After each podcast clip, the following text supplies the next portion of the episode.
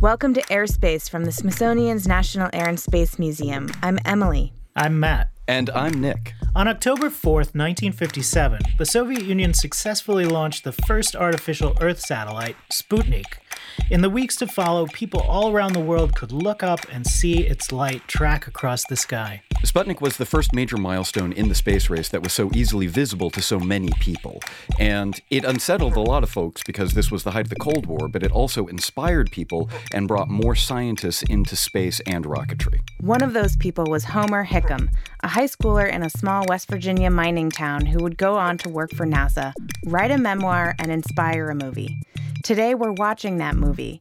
It's October Sky on Airspace, presented by Olay. The first thing that we uh, we can talk about is how we landed on this film. Uh, some of our colleagues suggested that this is very commonly uh, screened in schools, and that it was kind of like a universal experience seeing this movie in school. And uh, it, it, turns out that none of us had seen it prior to this. Um, and we had a, a, fun little conversation about all of the peak 90s moments that we were doing instead of seeing October Sky when it came out in 1999. But since our producers all experienced watching this movie in high school, uh, it inspired our choice for October Sky for this episode. And we were excited to get to do another movie mini. I think it's one of our favorite kind of episodes to do, and maybe even a little bit more fun since none of the hosts have an advantage here because none of us have none of us have seen it. Yeah, and you know this this movie was kind of an interesting late 90s time capsule of like how spaceflight and space careers are presented in in film because I think this movie scores pretty low on the scale of of you know presenting an inclusive vision of of what spaceflight and rocket engineering look like. It's all about, as the title of the original book uh, implies, rocket boys, and all of the boys that are part of this little rocket group are white living in West Virginia, you know, they they don't really have a lot of diversity around them in this town. And I understand that's part of the historical reality of the main character's life growing up, but in fact, as Rocket Girls and then Hidden Figures have shown us, it was a very more, much more diverse group of people who went to work to make spaceflight happen in the United States. Yeah, I think we can break this down uh, like three ways. So we can break this down as a space movie, and we'll do that in a second. Um, we can understand it as a 90s film of the 1950s, right down to, uh, I think it's required by the Motion Picture Association that you have. Uh, the song Speedo by the Cadillacs play in your movie if it takes place in the 1950s. That's the only way to demonstrate. Um, and it's also just this ham sandwich of family feel goodery and earnest, dare I say, pious celebration of American stick to itiveness. But before we launch into that, maybe we should do a quick rundown slash synopsis of the movie. Because if the three of us had never seen this movie, I do wonder how many of our listeners have seen October Sky, especially now that Jake Gyllenhaal is a bit of an outcast because you don't cross T Swift. Yes, true. So, all right, this this movie stars a 17 year old pre villain in a Taylor Swift album, Jake Gyllenhaal. Wait, is Jake? Um, does he have Taylor's sweater? Is that who we're scarf. talking about? The scarf. Scarf. His, uh, his, sister, allegedly, if you listen to the song. Left my scarf there at your sister's house, and you so Maggie uh, Gyllenhaal allegedly has the scarf in a dresser at her house. And if anyone out there is listening, Maggie, we would love to collect that at the Smithsonian. Just send it our way. So Rocket Rocket Boys. Rocket Boys was the name of the book. Homer Hickam, the engineer at the in the center of this story, uh, wrote the memoir Rocket Boys. It came out in 1998. Um, the 1999 film October Sky is based on that book. It's set in the mid to late 1950s in a small coal mining town in West Virginia called Coalwood. A little bit on the nose. On the nose might as well be the subtitle of this movie. Yeah. And when we say coal mining town, we mean like a town that is pretty literally owned by yeah, the people it's a who company own the mine. town. And that when the mine finally does shut down, the town is sold and liquidated, right? This isn't just a town that mines coal, it's a town that belongs to the coal mine. Yeah, it's a it's a it's a company town, and Homer is inspired to learn rocketry after the launch of Sputnik. He sees it in the sky and he's really inspired and he decides, I'm going to build rockets. He enlists the help of the school's nerd, Quentin, and drags along his two friends, Odell and Roy Lee, to build and test all of these rockets. The boys get in trouble, they go through some trials, they've got some tests, and they go through many rockets with the goal of entering the National Science Fair.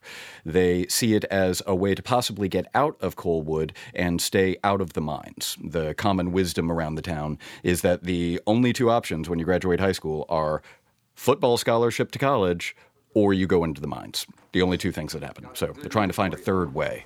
Say hello to Fred Smith from the University of West Virginia. Hello, Homer. Sir, Mr. Smith wants Jim to play football there. He's offering him a full scholarship. Well, congratulations, Jim. You play ball, son? Uh, Homer shoots off rockets. You know, all that. Well, rockets aren't exactly my field, son. But maybe if you work hard enough, you get to go to college too. Yeah, on a science fiction scholarship, maybe. Jim. And if you've never seen October Sky, but you've seen the movie Rudy, this movie is Rudy, but instead of steel mills and football, it's coal mines and rockets. So if you haven't seen October Sky, but you've seen Rudy, you've seen October Sky. Just want to put that out there. I was thinking something really similar when I was watching the movie. I was kind of thinking you could take any movie that you've ever seen about like a dying industrial town and a boy who's trying to escape that town. And you know you can kind of place this story into that movie. Aside from one thing which i thought was a really interesting touch but again kind of uh, rubbed me a little the wrong way was sort of the uncritical fan mail correspondence that's going on between the boy and Wernher von Braun, um, who, just like every movie ever made about space, they pronounce his name Wernher von Braun, even though it was always Wernher von Braun, right? So, whatever. Yeah, so Warner von Braun was a Nazi and then later a rocket scientist in the United States, and he was pretty famous. So it's not unrealistic that a kid in the 1950s would know von Braun's name. In the movie, uh, von Braun is kind of like portrayed as like a matinee star, and Homer idolizes von Braun and writes letters to him. Dear Dr. Von Braun, my name is Homer Hickam. I'm 17 and I live in a small mining town in West Virginia. One, ignition. Lift off. Lift off. I'm writing to offer my condolences to you and your team on your recent attempt to launch the Vanguard rocket. Yeah, it's uh, it's very uh, it's very soft lighting on a very complicated figure. Something that I thought was a missed opportunity in the writing of October Sky, or it was an intentional omission by the screenwriters.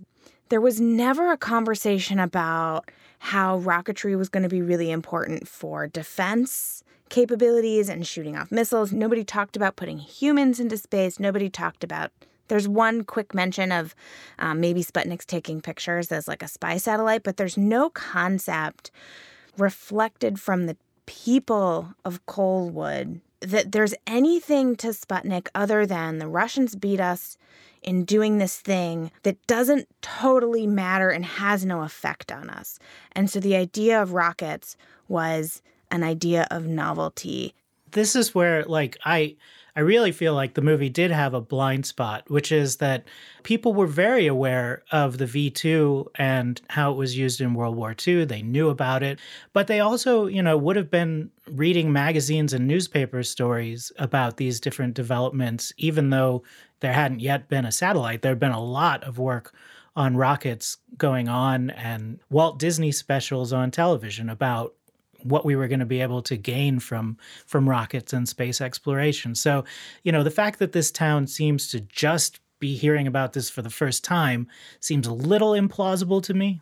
Yeah, and it's it's it's rural, but it's a company town. Like they're plugged in. Like they understand like world affairs and the economy. So I agree and it's kind of cartoonish the way the movie plays it that like the kids are all super uninspired by space and there's the one nerd. Uh, and he's just such a caricature of a nerd. He actually says, "What you fail to grasp" when they're like, "Ah, space, who cares?" the closest this movie comes to awareness for the scientific and defense implications of space uh, are Emily, like you said, the guy that says Sputnik's going to take pictures of all of our missile silos, and they play it almost like a line intended to show what this guy doesn't know about Sputnik, but like he's the only person that actually understands what satellites are going to be doing. Yeah, and I and I also wonder if it's an unfair portrayal of a small rural mining town and making a commentary on well they couldn't possibly know the implications of all of this because they're so isolated and closed off and they couldn't possibly understand. And I don't want to project too much on what filmmakers were thinking about um, in trying to tell a great underdog story.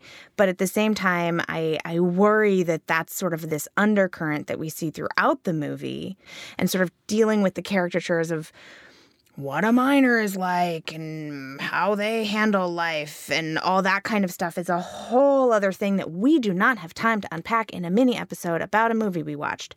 But it's there and you should be aware of it when you're watching the movie. And it, feels a little bit like like punching down, right? Because at the end Yeah, of the day, we know who won, right? We know that that mining town died.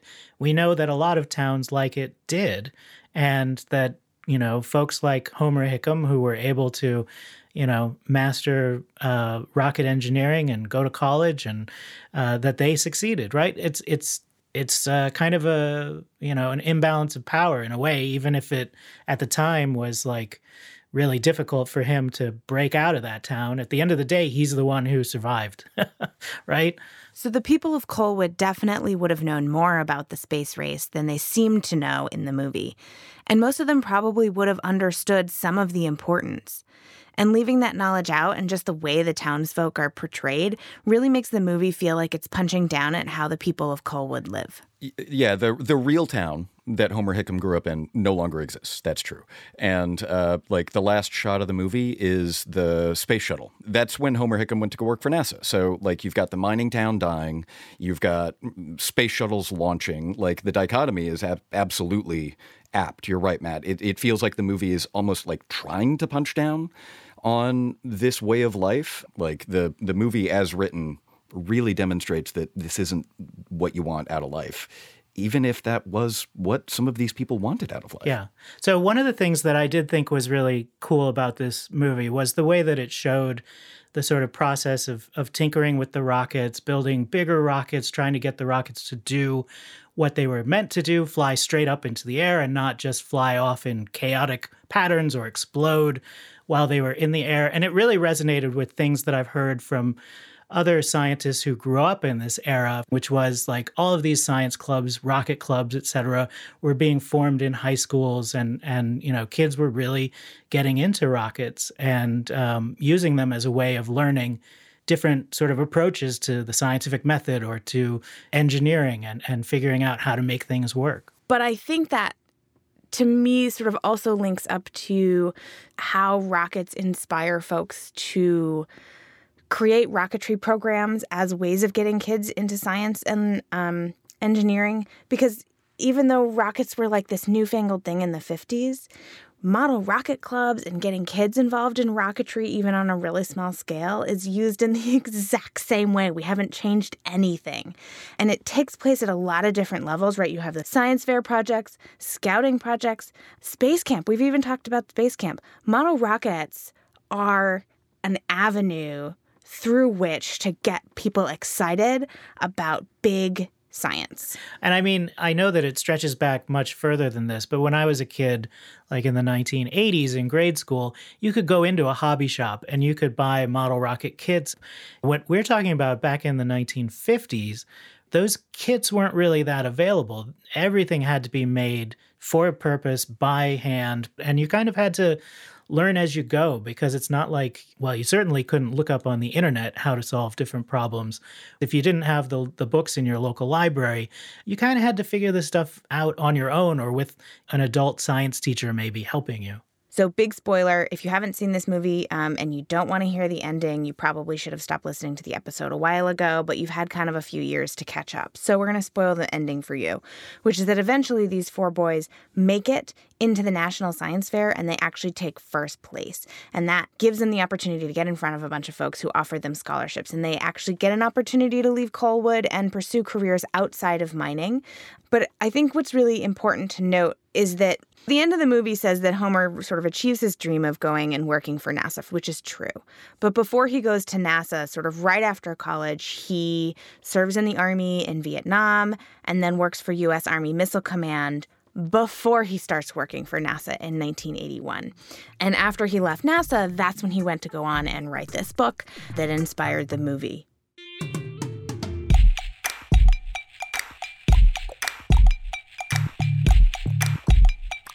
Airspace is from the Smithsonian's National Air and Space Museum. It's produced by Katie Moyer and Jennifer Weingart, mixed by Tarek Fuda. Did you know that Airspace has a monthly newsletter? You can sign up through the link in the show notes and follow us on Instagram and Twitter at Airspace Pod. Airspace is presented by Olay and distributed by PRX.